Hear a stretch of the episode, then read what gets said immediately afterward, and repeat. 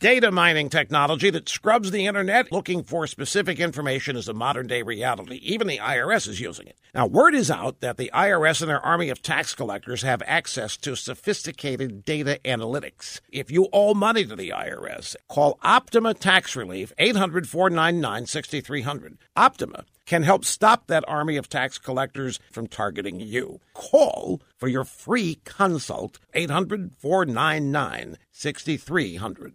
Ohio Senator Sherrod Brown is one of the gazillion Democrats thinking about running for president in 2020, and he's already laying out an agenda for his party.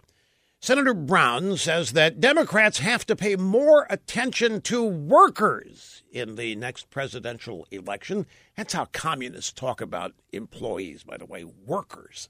Yeah, Brown says that too many American workers work hard, pay their dues, but they don't get ahead. They don't have retirement security. Senator Brown hopes that message will be part of the Democrat narrative, whether he runs for president or not. Well, Senator, stop worrying. Rest assured, jobs, the economy, and what's good for hard-working Americans will be front and center when President Trump runs for reelection. The fact is, Americans don't need some Democrat hack promising them a better economy in the future because they're actually living it now, Senator. They're seeing what it's like right now to have a president who really does pay attention to economic growth and job creation and wealth creation and all of that. So, Senator, if you want to talk about a great economy in the future, the kind you give us, then you've got to promise people economic decline.